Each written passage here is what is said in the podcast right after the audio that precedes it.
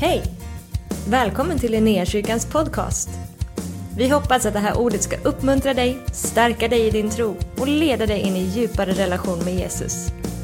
Gud välsigne dig i ditt lyssnande. Kul att möta er i, i denna vackra stad Göteborg. Så roligt att få träffa er och få möta eh, Jakob. Vi har inte träffats så jättemycket, men jag känner att ni har en fantastiskt god pastor i Jakob. Tycker ni inte det? Ni ska vara rädda om honom, ni ska be för era pastorer, era ledare i den här kyrkan. De är värda det. Eh, och så glad att få vara här Jakob, fantastiskt. Vi känner en samhörighet i vårt hjärta. Uh, nu kanske ni funderar på, vem är jag? Jag brukar inte göra så mycket presentation av mig själv, men bara helt kort. Jag är i mina bästa år. Amen. Eh, Är gift sedan eh, 33 år tillbaka. Vi har fem barn från 29 ner till 16. En liten sladdis som heter Isak. Eh, mycket för att jag kände mig som Abraham när vi fick honom. Jag har varit predikant och fått nåden att resa i en förkunnartjänst i snart 31 år. Eh, Gud är god. Han kastade ut mig i tjänst när jag var 23 år gammal. Och, och tron bär och Jesus Kristus han, han håller vad han lovar. Det är fantastiskt. Fått några resa, olika kulturer, sammanhang. Eh, och de sista åren har jag bestämt mig för att jag vill lägga mycket tid i Sverige. För jag tror att det är något fantastiskt på gång. Och Gud gör så mycket i Sverige just nu. Eh, så det är lite av min bakgrund. Jag bor i norra Värmland.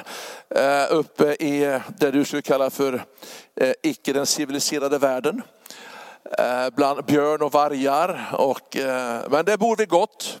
Skönt att ha en plats att vara hemma på. Eh, ha vänner, socialt liksom fungerar väldigt bra. Och få ta en promenad ut på Klarälvens strand och, och tycka synd om alla som Göteborg. Det, det är fantastiskt.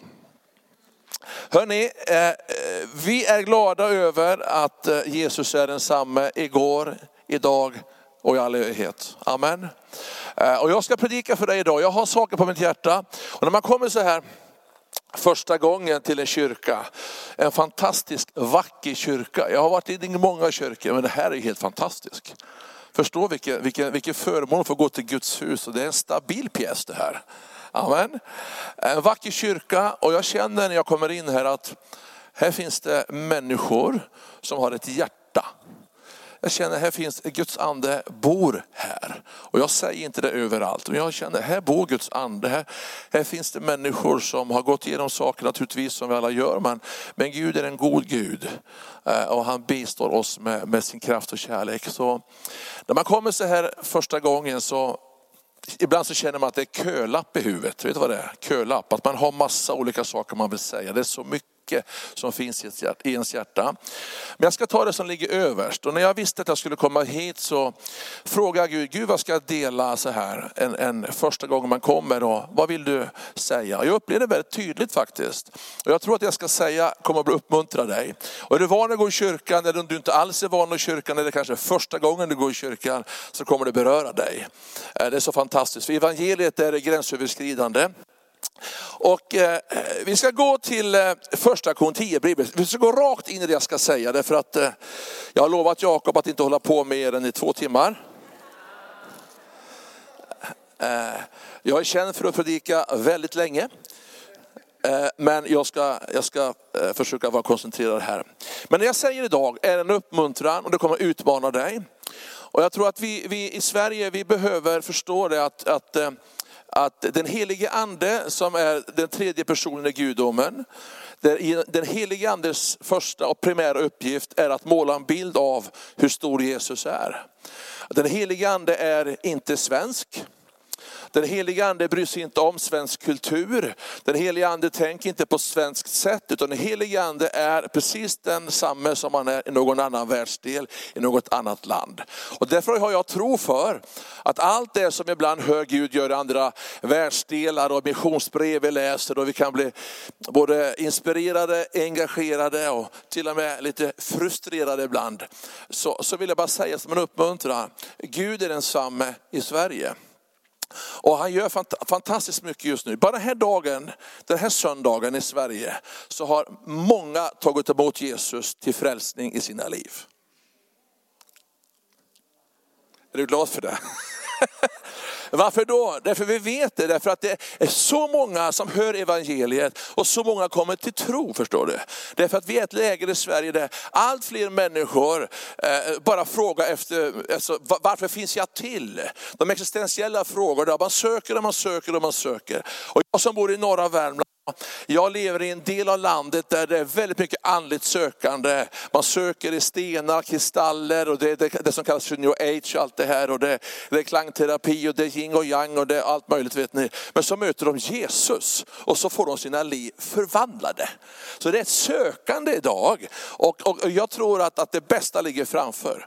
Jag tror att vi, vi kommer få se så många få komma till tro på Jesus Kristus. För det här landet är en andlig vågskål. Det är liksom, det står och vippar lite så här, vad, vad ska det bli med Sverige? Det har förändrats så snabbt de sista åren. Och min övertygelse är det, det enda, hör nu vad jag säger, det enda som kan rädda vårt land, det är Jesus. Det är en kärleksväckelse. Där hat och ondska bara bryts därför att det finns en Gud som älskar. Och människor som kommer att ta emot honom till frälsning och helande och befrielse, de kommer att få sina liv förvandlade. Och då kommer hatet att bara vika. Det är det, det är det som är Sveriges räddning.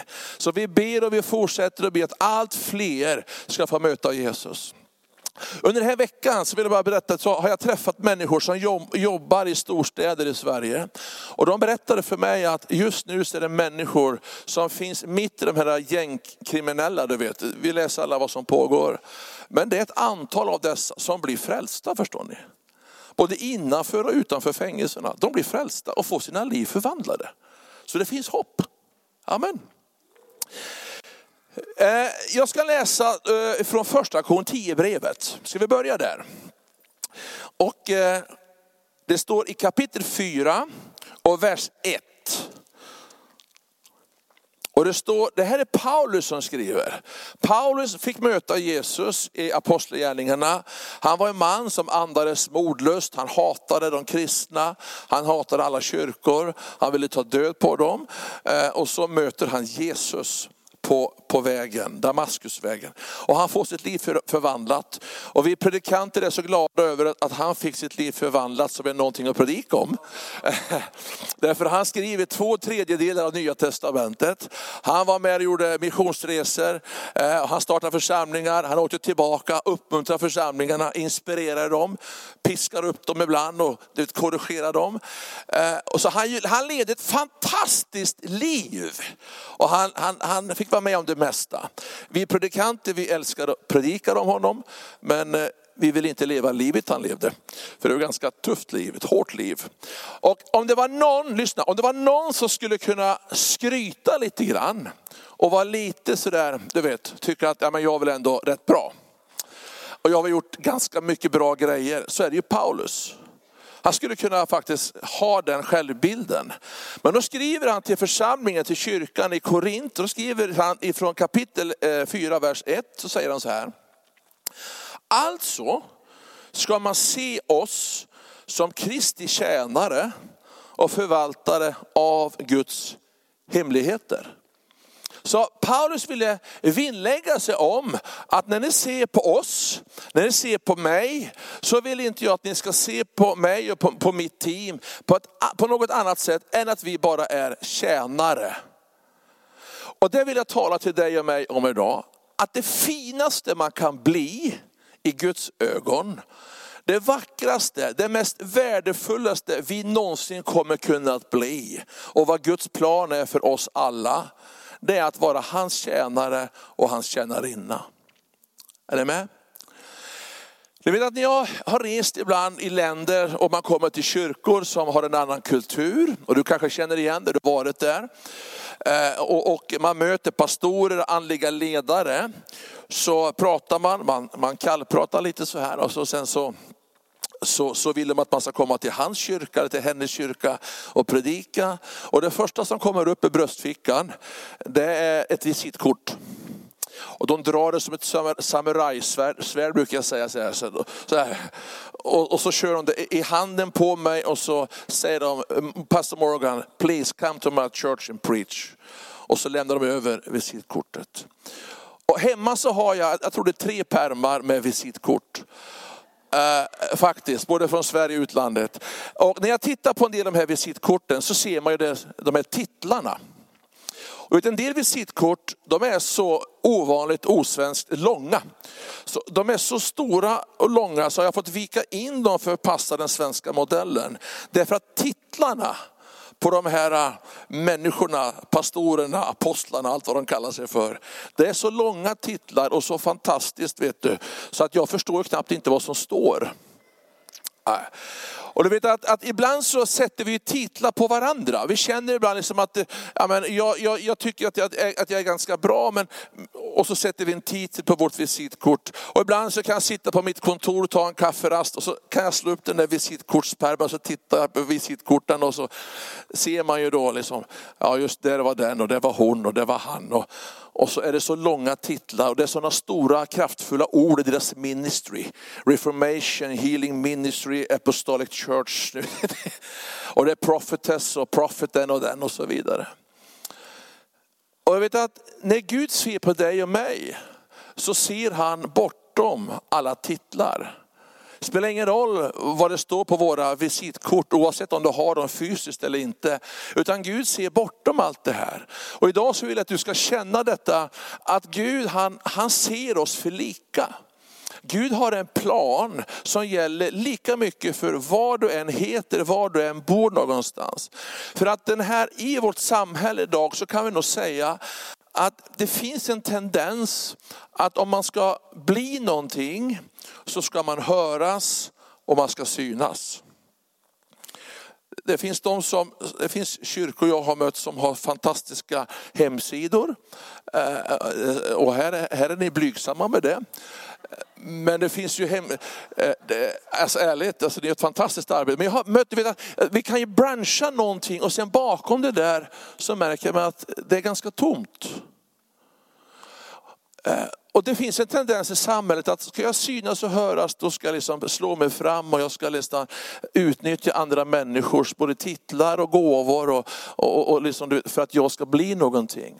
Och det här har smugit sig in i hela samhället och det har också drabbat i kyrkans värld faktiskt. Och jag tror att Gud säger någonting i vår tid, att, att om du och jag ska bli använda av Gud som Gud vill att vi ska bli, han har lagt ner gåvor i oss var och en. Så ville han att du och jag ska förstå att vi kommer aldrig bli någonting finare, vackrare än att vara hans tjänare och tjänarinna. Därför att det, det, är ingen, det är ingen tävlan. Eh, och det är ingen idolfestival eh, i våra kyrkor. Det är som, det är inte, alltså, vi kan tävla i mycket men vi tävlar på fel sätt. Och det intressanta, jag ska ta det med nu och visa några saker. Följ med mig till Markus evangeliet. Jesus han, han var ute och gick väldigt mycket, var det inte så? Han gick från by till by. Eh, har du tänkt på det? Tänk om han hade haft en stegräknare. Jag menar, det var ju populärt ett tag att man, man skulle på vissa arbetsplatser, mina grannar de jobbade på företag och de skulle liksom tävla i vem som hade mest steg. Och min granne han var väldigt finurlig, han hade en liten tax. Så han band fast sin mobiltelefon med isoleringstejp runt taxen och sen så var han ute och gick. Så han fick en massa steg. Men Jesus han var ute och gick, han rörde sig bland folket, han liksom satt aldrig fast. Och i Markus evangeliet kapitel 9 så står det eh, i vers 33, och det här är jätteintressant. Lyssna här nu. De kom till Kapernaum och när Jesus nu var hemma, han bodde ju där, så frågar han dem. Och då har ju lärjungarna, hans närmaste vänner, gått med Jesus, varit med Jesus ett bra tag. De kände Jesus, de vet vad han stod för. Man hade respekt för Jesus. De var glada över att få vara med om under och tecken och han bemötte människor med, med barmhärtighet och helande och allt det här. Va? Eh, men, men så går man där och de går och, och eh, samtalar med varandra och Jesus han ställer frågan rakt på. Jesus är lite jobbig ibland, är han inte det? Han är rakt på. Va? Han, han är inte det här som liksom väver in det, utan han är bara rakt på. Så han bara säger så här, hörni grabbar, Eh, vad var det ni pratade med varandra om på vägen när vi gick här? ja precis, de är teg. Och de tittar på varandra och de känner så här, aj, aj, aj, nu är det kört. Och han har hört, vi som trodde att han inte hörde. Så Jesus han, han ställer frågan, han gör det i kärlek, men han vill att de ska erkänna vad de håller på med. För vad var det de gjorde? Jo, vad var det de pratade De teg, för på vägen så hade de pratat med varandra om vem som var den största. När jag läser det här så kan man nästan tro att de kommer från Sverige. För det finns tendenser, att lyssna, förstå mig detta nu. Vi lever i ett samhälle där vi försöker bräda varandra hela tiden. Det, är som det finns någon slags i, i vår obotliga mänskliga natur att vi ska visa vem som är störst, bäst och vackrast. Du får tycka vad du vill om det, men jag har mött det så mycket och nog är det så att ibland så kommer det in i våra liv. Och Jesus han, när han hörde det här, han visste ju detta redan. Och jag kan se framför mig hur lärjungarna tittar på varandra och tänker, nu är det kört. Tänk att, det, tänk att vi inte visste bättre. Har vi gått med Jesus i så lång tid. Och så går vi och pratar om varandra, vem som är störst. Och de visste det här är ju helt fel. Jesus han skulle kunna läxat upp dem. Han skulle liksom verkligen kunna sagt, vad håller ni på med? Fattar ni inte bättre? Jesus gör inte det. Han gör inte det.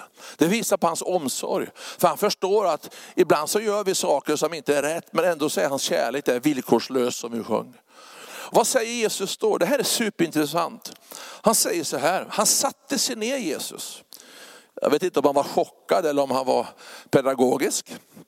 Men han sätter sig ner, så kallar han på de tolv och så säger han till dem. Och så säger han någonting mycket, mycket viktigt som gäller vår tid, som gäller dig och mig. Så säger han så här.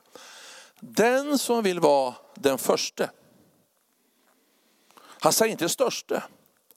Så Jesus han liksom twistar om det. Och han, han liksom, med detta så säger han, grabbar, det ni höll på med, det var inte rätt, det var fel. Ni kan inte vara störst, för jag är störst. Men ni kan vara först, säger han. Om någon vill vara den första. Och då ser jag framför mig hur den här tävlingsinstinkten kommer tillbaka igen. Och de tittar på varandra och tänker, vi kunde inte vara störst, men vi kan vara först. Det är underbart när vi är först i kyrkan, eller hur? Så jag brukar säga, det ska vara, det ska vara klösmärken på kyrkdörren när någon ska in. Liksom. Vi ska bara in och be, vi ska in och lovsjunga. Vi älskar kyrkan, vi älskar... Ja. Så Jesus säger att om ni vill vara den första, och så säger han, då ska ni vara den sista av alla. Och det, det är ju, det, han sätter ju fingret på någonting. Det, det måste vara så fruktansvärt svårt att höra detta. Men det Jesus säger då, det säger han även nu in i vår tid. Det Jesus säger att att han har, en, han har en plan för oss var och en.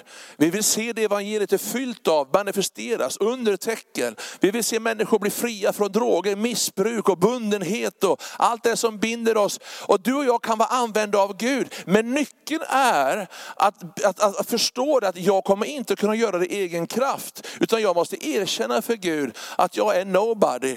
Men när du får bli den första i mitt liv genom att jag blir den sista, då kommer du ge mig all den kraft jag behöver.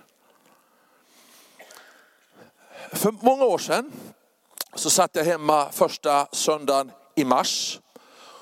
Och jag satt och tittade på tvn, jag hade en ledig helg så jag, jag, jag eh, var satt där och då var det Vasaloppet. Är det någon här som har åkt Vasaloppet? En där uppe, är det bara en som har åkt Vasaloppet? Du också? Ja men räck upp handen frimodigt. Så det... Ja, det är beundransvärt. Det är beundransvärt. Eh, och jag satt där för många år sedan med en kaffekopp tillsammans med frun och vi satt och tittade på Vasaloppet. Och, och så minns jag att jag satt och tittade på när, när, och vid det här tillfället, det här året, så den som eh, gled in i Mora sista kilometerna, han var överlägsen. Han var helt ensam. Han kunde ta det ganska lugnt in mot mål. Där väntade en, en dalkulla med segerkrans. Var, han gick i mål helt överlägsen och det var uppståndelse, journalister och han fick, alla tv-team var där, reklamskyltar och det var, du vet allt det här. Fantastiskt, underbart, vilken bragd. Hans namn var i fokus. Och så satt jag och tänkte så här, men vänta här nu. Det måste ju vara någon som är absolut sist. Och så försökte, försökte jag sätta mig in i, hur är det att komma allra sist? Hur är det att åka in i Moraparken de sista fem kilometerna och veta, jag är sist. Vid det här laget så kanske man har släckt belysningen. Man åker sista biten med en pannlampa in mot mål och det finns ingen som väntar på dig. inga journalister, ingenting. Ingen kommer att komma ihåg dig för du är absolut sist. Du behöver inte vara nervös över att någon ska köra om dig, du behöver inte liksom känna dig jagad på något sätt. För att du, du vänder dig om och säger, men det är ingen där för jag, jag är sist. Den där känslan att vara sist, åka in över mållinjen. Man har åkt samma sträcka men det har tagit lite längre tid. Men det, det är samma bragd, det är samma liksom, det är fantastiska resa man har gjort. Men man är sist. Och när jag sitter och ser det här programmet, Vasaloppet, så tänker jag att det finns en segerkrans. Bibeln talar om att det finns saker vi kan jaga efter som är, liksom en favör i vår, i, vår, i vår värld och i vår tid. Men det finns en segerkrans som Bibeln talar om som aldrig kommer att vissna.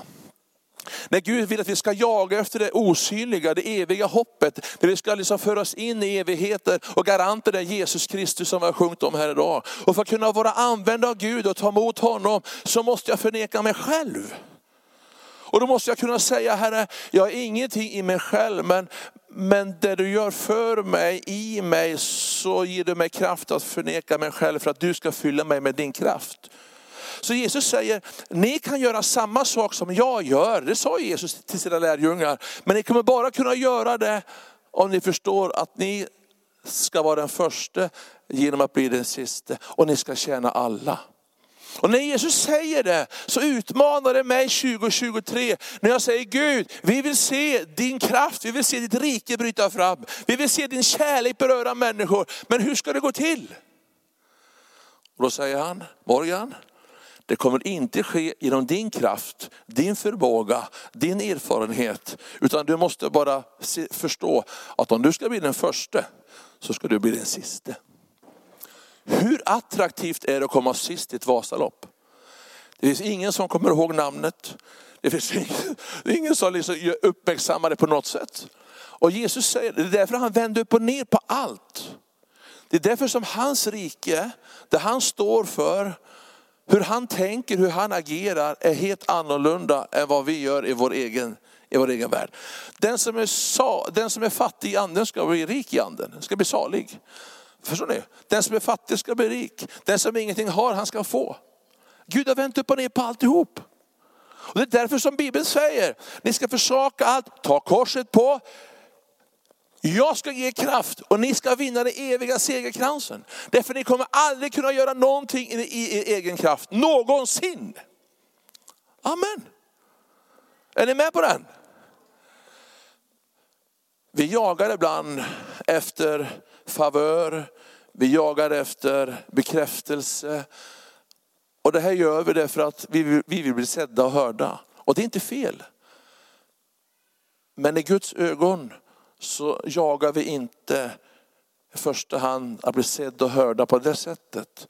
Utan vi jagar efter att få bli mer lik honom. Jag ser ett bedrägligt samhälle som luras in och tror att bara man syns och hörs så blir man bekräftad och då mår man bra. Men det är ju inte så. Det finns ett rop i varje människas hjärta. Det finns ett rop hos dig idag om att du ska få hitta hem till Gud igen. Och vägen till Fadern, till Gud, det är bara genom Jesus Kristus. Och då kan inte vi annat än bara erkänna att ja, jag måste bli den sista.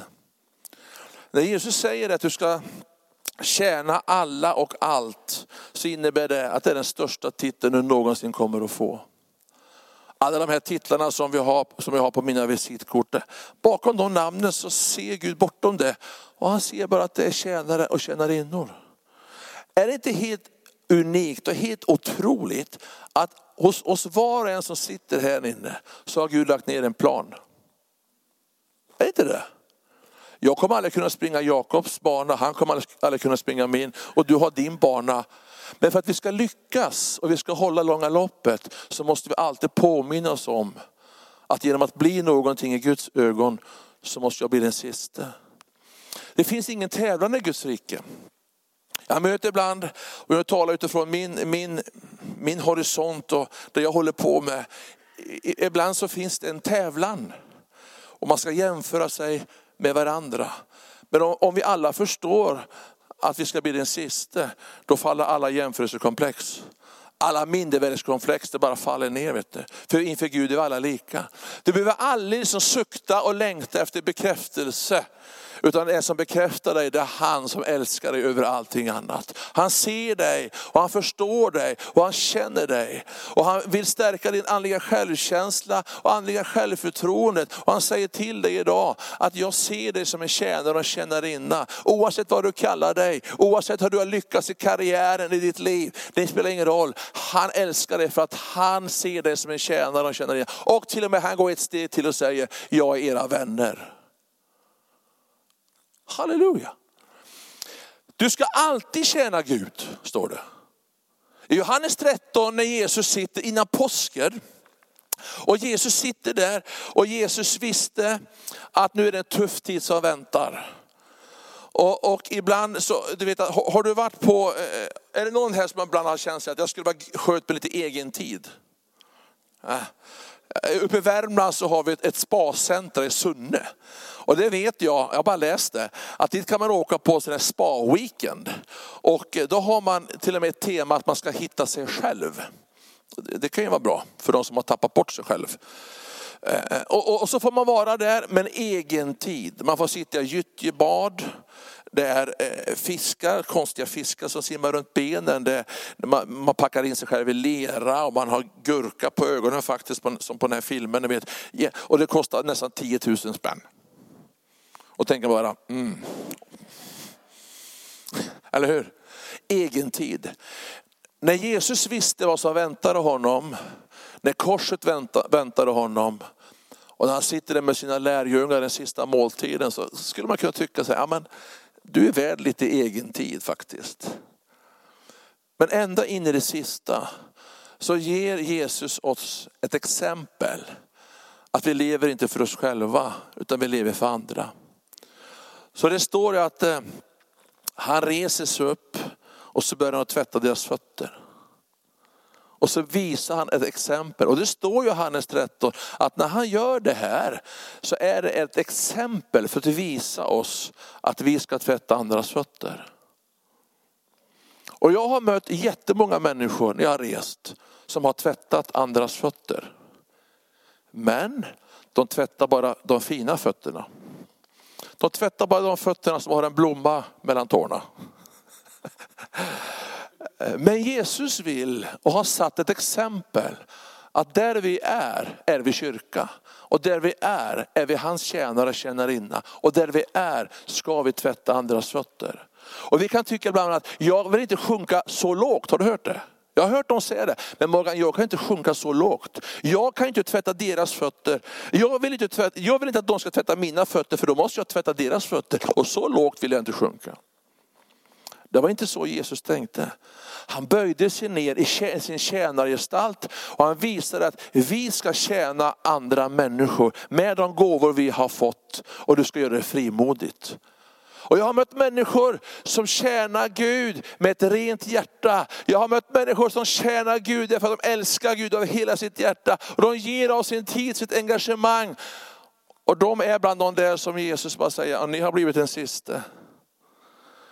Men jag har också ibland mött de här människorna som tjänar och tvättar andras fötter. Men man gör det bara när andra ser på. Och man tjänar bara Gud när andra ser på, för då vet jag att då ser ju andra att jag tjänar Gud och då kan jag få lite bekräftelsebehov och då är jag ju något. Lyssna, en sann tjänare och tjänarinna tjänar Gud med ett glatt hjärta, med ett helhjärtat engagemang när ingen tittar på. Och jag tror att du är en av de här som har bestämt sig för att jag vill tjäna Gud. Jag vill vara den första genom att bli den siste.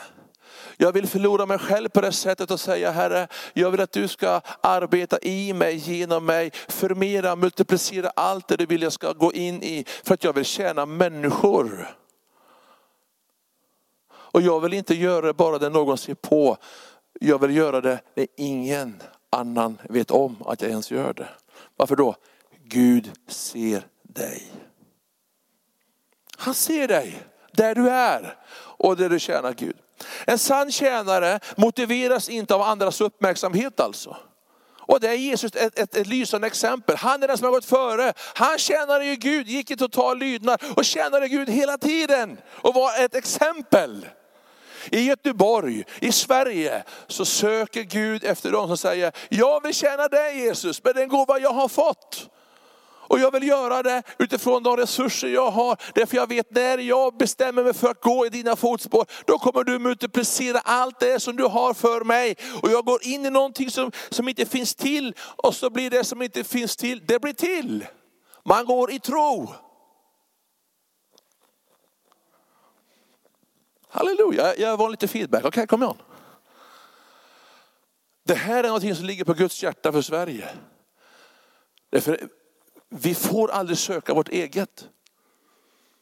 De som jag möter, ofta äldre människor, som, som jag märker de har tjänat Gud ett helt liv. Och så frågar jag ibland, vad är nyckeln till att du har orkat tjäna Gud? Så säger de ofta så här, därför jag har förstått att jag är ingenting i mig själv. Men han som är i mig är starkare och större. Och så säger man lite gammaldags kan man tycka, och jag jagar den där segerkransen du vet som det står om. Jag tror vi måste förstå detta, att det här är en nyckel att bli framgångsrik i Guds ögon. Genom att tjäna och böja sig ner. Det finns några nyckelord jag vill ge dig idag som en uppmuntran. För att alla vi som sitter här, vi, vi har fått en gåva från Gud. Alla har fått minst en gåva. Och den gåvan har Gud tänkt att vi ska använda. Och du ska göra det frimodigt.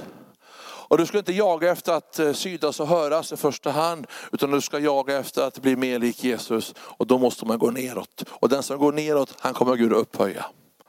Det är tre nyckelord. Det första nyckelordet jag vill ge dig, det är ödmjukhet. Att ödmjuka sig inför Gud ger oss kraften att kunna ödmjuka oss inför människor. Är inte det fantastiskt? Att vi får ödmjuka oss inför varandra. Det andra är osjälviskhet. Har du mött någon självisk människa någon gång så vet du vad det är. Men att vara osjälvisk innebär att jag tänker inte i första hand på mig själv utan jag tänker på andra. Och här möter vi ett motstånd för att det ligger inte i vår natur att tänka på andra jämt. Utan vi har någonting att kämpa mot, eller hur? Vi tänker ibland ofta på oss själva. Men Jesus har sagt, jag ger er kraft, jag ger er förmåga att älska dem, till och med som tycker illa om er.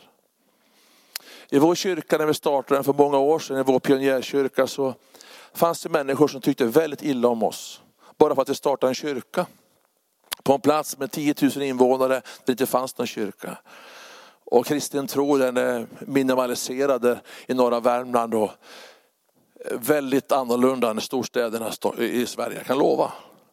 Och de, de, liksom, de, de bara liksom, mm, tyckte vi var fruktansvärda. Och de tyckte illa om oss. Vi hade torgmöte, man sjöng på torget och vi hade Baden-Baden-stolar och fick ligga i. Vi bad för dem och delade ut rosor och paket och hade lovsångsskivor. Så gick de förbi och kastade sten på oss. Tomater. Fast de visste vilka vi var, vi visste vilka de var. För de tyckte så illa om oss. Och det, det, det där gjorde ju ont. Så vi sa till varandra i vårt ledarteam att vi måste börja predika om det här med Guds kärlek, att den sträcker sig längre än våra känslor och så vidare. Så, fick, så kom vi på att det finns ett bibelord. Där det står så här, att vi ska älska de som hatar oss. Så vi sa så här, om du har någon du tycker väldigt illa om, så har du ett bibelord på att du måste faktiskt älska dem. Och det klarar vi inte av att göra i egen kraft. Men han som, är, som vi har underordnat oss och ödmjukat oss inför, som vi bara, vi är bara hans tjänare och tjänarinnor, han ger mig förmågan och kraft att kunna älska de människorna. Så vi bara insåg att det här, det här gjorde ont men osjälviskt fortsatte vi bara att ge ut evangeliet. Och vi fick, se, vi fick döpa ett 60-tal under en kort tid på en bruksort vet ni, i Sverige. Det var fantastiskt för oss. Men det, det kostade någonting när vi insåg att vi blev lite krossade i vårt ego. Det tredje är generositet. Jesus levde generöst. Han var utgivande. En tjänare som lever generöst, han vet att han bedöms inte utifrån i första hand vad han gör, utan han bedöms utifrån vilken relation han har med Gud. Och det är det viktigaste för dig idag. Det är att du ska få kontakt med Gud genom Jesus Kristus. Och när du gör det och tagit den kallelsen, då kallar han dig vid namn och så vill han att du ska bli den första genom att bli den siste. Och så ska du jaga efter den här segerkransen som är osynlig men som betyder allt. Därför det kommer en dag det har vi, själv, det har vi sjungit om det idag, Herre. Eller hur? Det kommer en dag då tidsåldern tar slut och det kommer en dag när, när, när Jesus kommer att komma tillbaka. Och då, det, är det, det det handlar om. Och därför så har varje lokal kyrka ett uppdrag, ett ansvar idag att hela tiden bara erkänna, det här klarar inte jag av. Därför så behöver jag dig i mitt liv mycket, mycket, mycket mer. Det är ett enkelt budskap idag, men jag tror det här är ett budskap till några få, väldigt speciellt. Att det är tid nu att bli den sista för att Gud ska kunna göra dig användbar. Det finns ett jättesvårt bibelord, ett av de tuffaste bibelorden i mitt liv. Jag ska bjuda på det idag. Det är från Lukas kapitel, eh, kapitel 17. Och det här kom till mig när jag var ganska ung. Och när jag insåg att mitt liv skulle vara att vara en evangelisk förkunnare, predika, resa, uppmuntra, undervisa och så vidare. Men, eh, och det var ingenting som jag ville. Jag hade egna planer. Men så kommer Gud. I Lukas 17 och vi läser från eh, vers eh, 7. Om någon av er har en tjänare och plöjer som plöjer eller vallar får. Säger han då när tjänaren kommer hem från marken, kom nu och sätt dig till bords. Säger han inte snarare, laga något kvällsmat åt mig och fäst upp dina kläder och passa upp mig medan jag äter och dricker. Sen kan du själv äta och dricka. Inte tacka han tjänaren för att han gjorde det han fick i uppdrag. Det här är tuffa puckar. På samma sätt ska också ni säga, när ni har gjort allt det som ni fått i uppdrag. Och så, nu kommer det här tuffa grejerna. Det här, det här är som eh, knivar i mitt liv har varit. Vi är odugliga tjänare. Varför kan man säga så? Jag menar, för vi känner ibland att det inte räcker till. Men han som har all makt, som har all kraft, han fyller dig och mig. Och så står det, vi har bara gjort vår plikt. Vi har bara gjort vår plikt. Det innebär, när jag söker Gud och när jag går med Gud och tjänar honom genom livet, så förstår jag att det här gör inte jag bara för min egen skull. Jag gör det för att Gud kallar mig in i det. Och vi gör det för att vi älskar människor. För att han dog så måste någonting dö i mitt liv så att jag kan ge liv. Så idag skulle jag uppmuntra dig att säga, låt dig vara ett verktyg i hans hand. På ett sådant sätt så att han har alla möjligheter att använda dig. Och det bästa sättet att ge honom den plattformen, det är att säga Jesus, jag klarar inte av det här på egen hand. Och jag förstår att det finaste jag kan bli, det är en Guds tjänare och en Guds tjänarinna. Fyll mig med din kärlek så jag kan älska. Fyll mig med din kraft så jag kan vara med och, och, och, och, och ge kraft vidare till människor. Använd mig. Och i detta så faller alla jämförelsekomplex. alla mindervärdeskomplex. Du är älskad för den du är. Ingen varken får eller kan säga med rätt och säga att du inte räcker till. Känslan kommer ibland hos oss alla tror jag, att inte vi räcker till, att inte vi är bra nog. Det där kommer inte från Gud. Det kommer från avgrunden. Därför han ser dig för den du är och han älskar dig så mycket så han gav sitt eget liv för dig. Halleluja.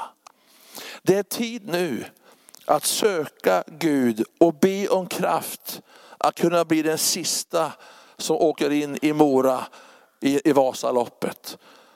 Det, det, det finns ingenting som är attraktivt att komma sist i Vasaloppet egentligen. Men i Guds ögon är det det finaste man kan göra. Därför att när vi blir sist, då blir vi först. Och den som tror sig vara någonting i egen kraft, vet du, säger Gud, jag har svårt att arbeta genom dig. Så ödmjuka dig. Så jag vill uppmuntra dig och säga, du som sitter här tillsammans. Förstår ni vilket andligt kapital det är?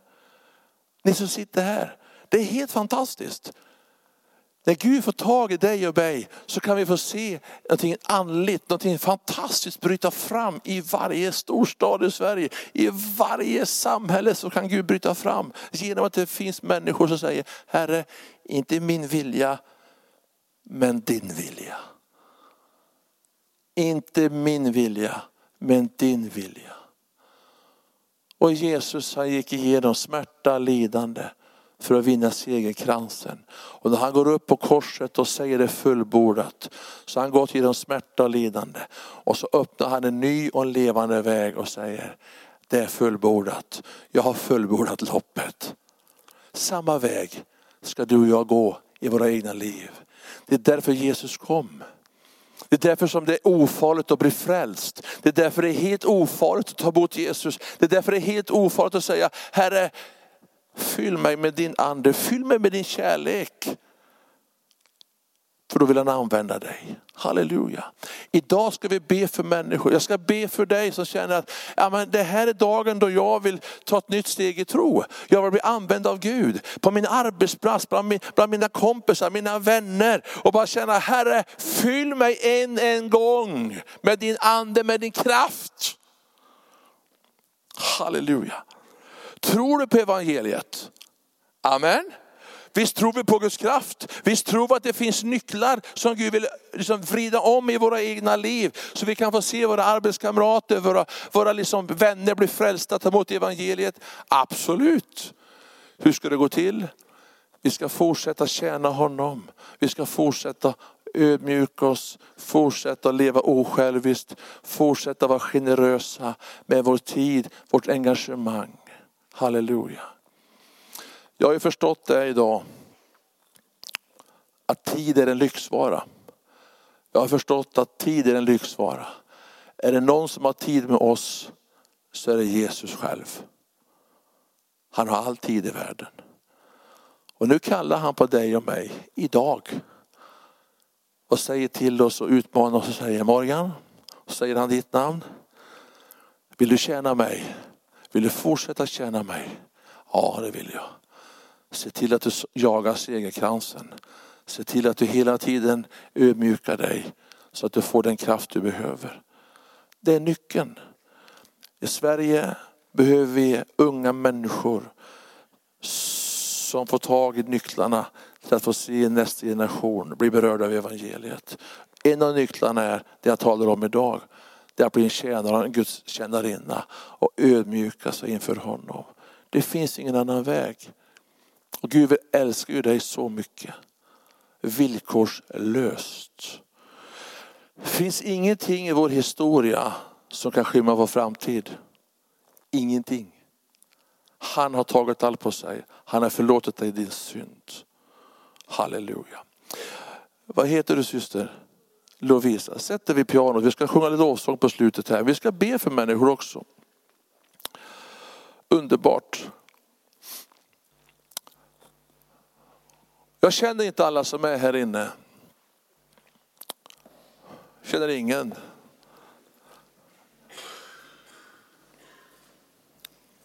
Och vi har, gått, vi har gjort vår resa. Vi har en historia, bakom varje ansikte så finns det en historia. Så jag känner inte dig, men en sak vet jag. Att Gud han har gått före och han känner dig. Och därför så vill jag fråga dig idag om du finns här inne som eh, kanske aldrig har sagt ett ja till Jesus. Som förstår liksom att han är vägen, han är sanningen och han är livet. Att ta emot Jesus och bli vän med Gud, det är det viktigaste beslut man kan göra. Och just den här dagen så kan vi bara erkänna att det finns bara en väg till Fadern, det är genom Jesus Kristus. Och det finns flera vägar till Jesus. En väg är det här mötet. Om Jesus har gått före och visat, visat oss de här exemplen och han aldrig har, han, han liksom bemötte lärjungarna med kärlek, han visade dem på en överlägsen väg, så är han ett exempel och visar dig och mig idag på en väg som alltid har fungerat. Det är när vi ödmjukar oss och säger, förlåt mig min synd. Förlåt mig att jag har gått min egen väg. Jag ödmjukar mig. Jag öppnar mitt hjärta. Jag vill börja tro på dig Jesus. Ta all min synd. Ta allt. Och jag överlämnar mig till dig. Det är en enkel bön. Så kanske du finns här som har varit med och varit en kristen kanske många, många år. Och så har livet gjort saker med oss som det gör. Och så upplever du idag när jag talar enkelt till dig att det finns saker i ditt liv som du kanske måste bekänna som synd. Gud är comebackernas Gud. Det finns områden i våra liv ibland som du vet vi känner det poppar upp lite så mm. Då vill Gud komma och förlåta oss. För Gud han är comebackernas Gud.